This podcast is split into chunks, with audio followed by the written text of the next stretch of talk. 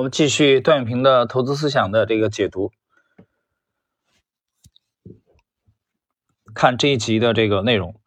投资和别人怎么看是没有任何关系的，只要你能看得稍微长远一点就行了。呃，停顿啊，这句话讲的轻描淡写的，啊，其实这种话听起来，这个我们去品一品啊，跟白开水一样。可是很多人会忽视这样的这样的话。其实这样的话才是最有智慧的，为什么呢？你想一想啊，让你看的稍微长远一点就行了。这轻描淡写哈，一带而过，也没展开吗？结束了呀，后边句号，我来解读一下吧。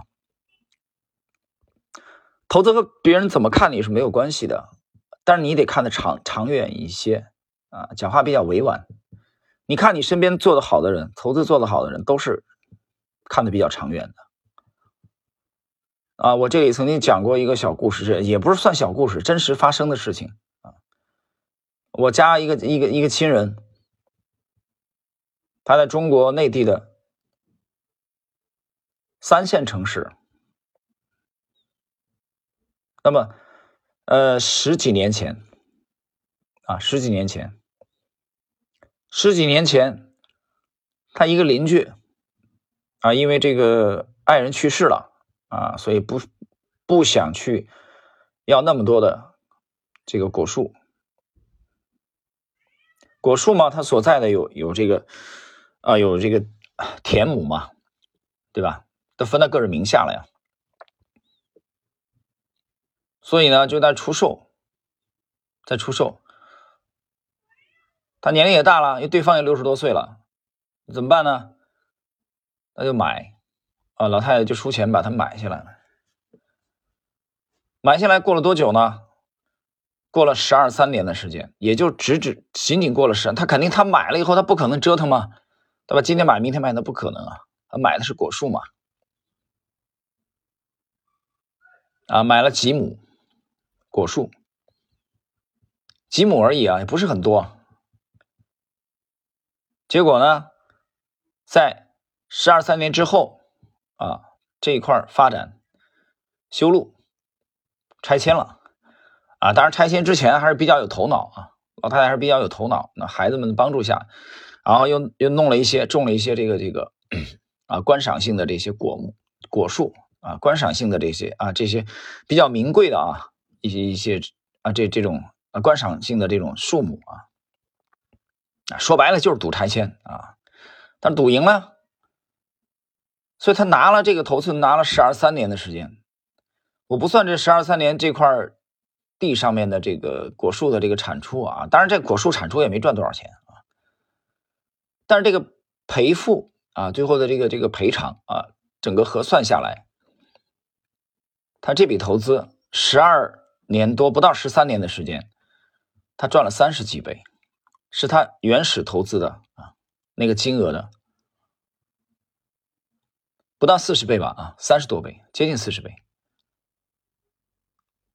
这是什么概念？十二三年的时间，十二三年的时间，你做什么投资能赚四十倍？你告诉我，你做短线能能赚四十倍？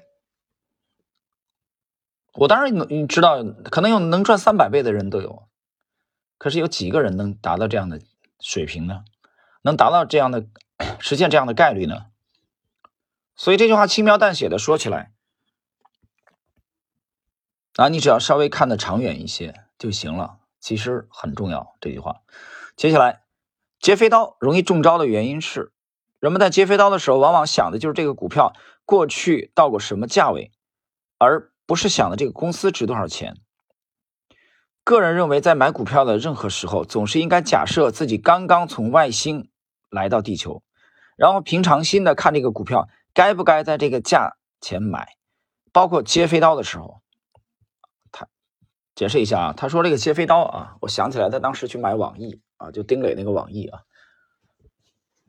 啊，这个是段永平的经典之战啊。有人可能说你赌赢了，那么他也是做了很多的调查，也在算账啊，他值不值这个钱？所以段永平的意思就是说，你接飞刀的时候不是说考虑他之前到过什么价位，那你从这里你就听出来段永平是典型的价值投资啊，他不是图表派的，他不是趋势派的啊，他跟我们风格不一样，他是价值投资的。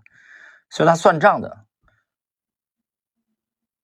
也就是说，你应该考虑这公司值多少钱啊？它的市值现在，你比如说它市值五千亿美元，它是高估了还是低估了？他举个例子，假设自己从外星来到地球，你用平常心来看待，所以这里又谈平常心，它就呼应了我们在这个之前啊那一集讲的，就是看问题要客观啊，在上一集就段永平的投资思想的第一集，我曾经讲这个问题啊，你不要事先预设立场，对吧？你不能先建仓了，然后就开始开始，因为你建了很多仓，所以你就看好它。当然，你你看好它这个也无可厚非啊。